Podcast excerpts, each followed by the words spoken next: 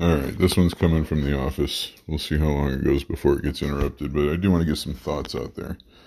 Um, this example comes from Joe Rogan recently getting diagnosed with COVID and treating it with a bunch of rich people shit, like things that people don't have access to unless they can just tell their doctors what to prescribe and can afford it.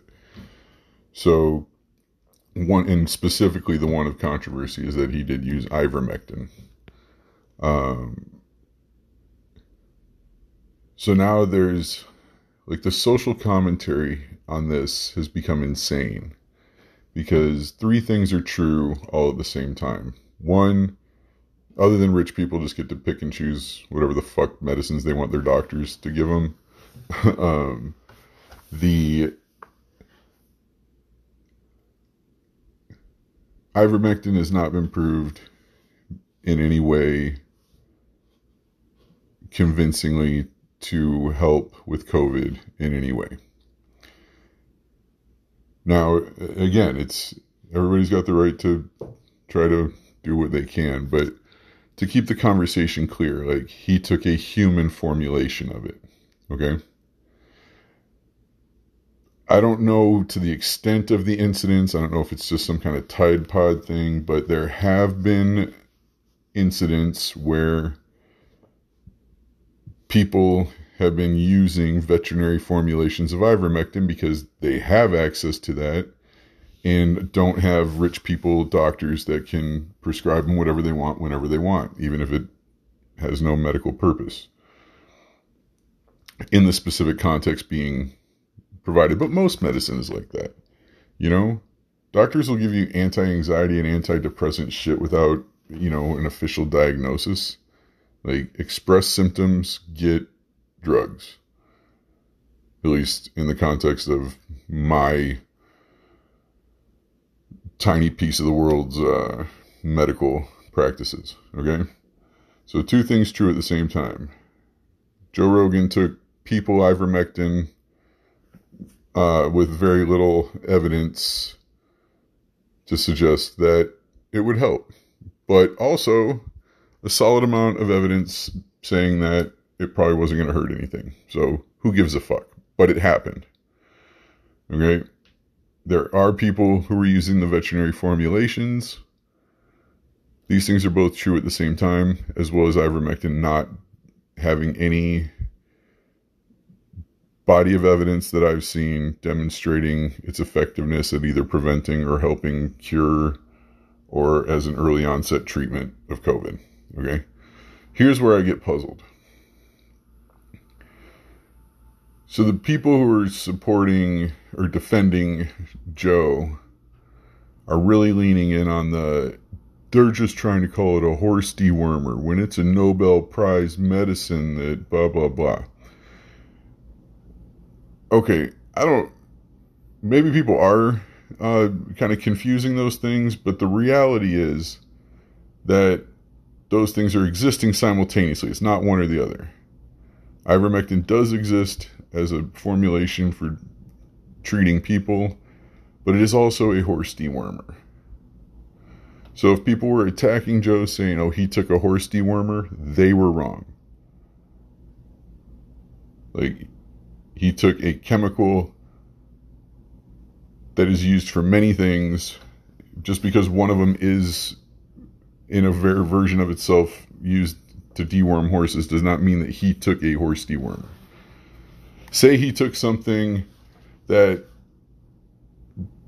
doesn't have really widespread access, you know, and most people who are like on insurance based medical programs don't get to like snap their fingers at their doctor and be like, I need ivermectin and monoclonal antibodies and, you know, uh, pigeons uh, souls and all this shit. Like, you know, where you, like most people just can't snap their fingers and get whatever they want. Like, most people would be like, "Hey, can I use ivermectin?"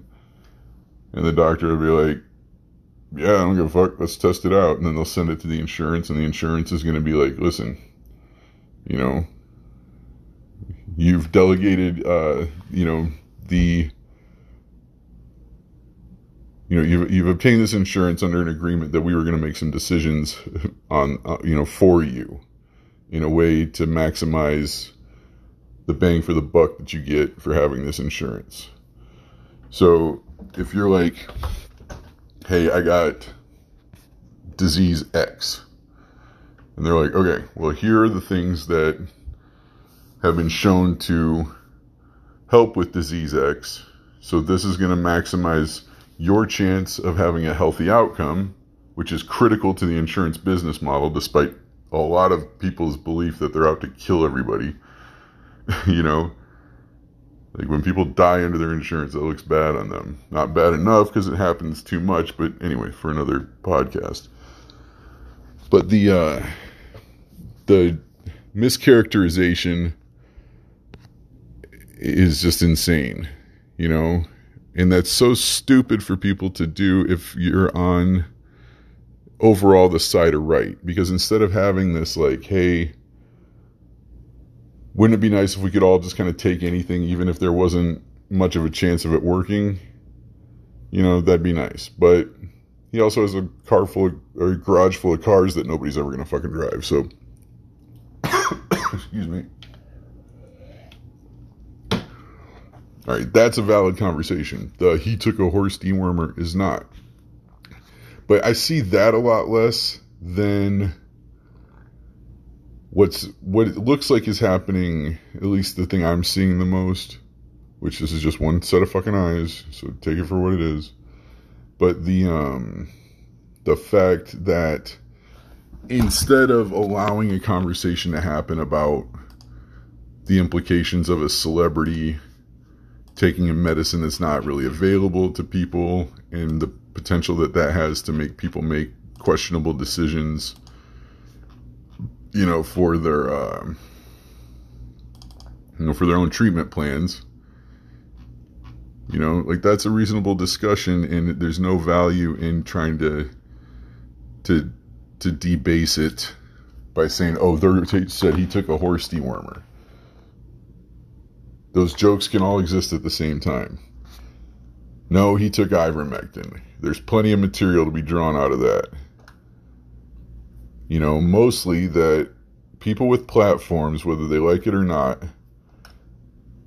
influence the behavior of the simple heavily. And Joe Rogan is completely full of shit if he believes that he doesn't because I know he knows that he does. Like he sees people get his fucking face tattooed on him all the time. You know? Like he he's aware. So again, the there is a valid discussion to have around, you know, the responsibility influencers bear when they influence people to do desperate shit. You know? So yeah, I hold a whole bunch of positions at once. Do I defend his right to take whatever the fuck he can afford to try to cure himself of whatever he has? Of course. Do I think that it's responsible to preach about it openly? Um, being fully aware that most likely there's people out there who are getting ivermectin tattooed to their fucking forehead, uh, you know, under his inspiration. Not his, I'm not saying it's his fault, but he's aware that his words motivate people to action. So do I think that was the most advised decision? Wasn't my decision to make, but no. I do understand why people are kind of having a reaction to it. But then to close this whole fucking bullshit triangle out, to try to to use disingenuous reframing to invalidate any part of the argument is that's worthless.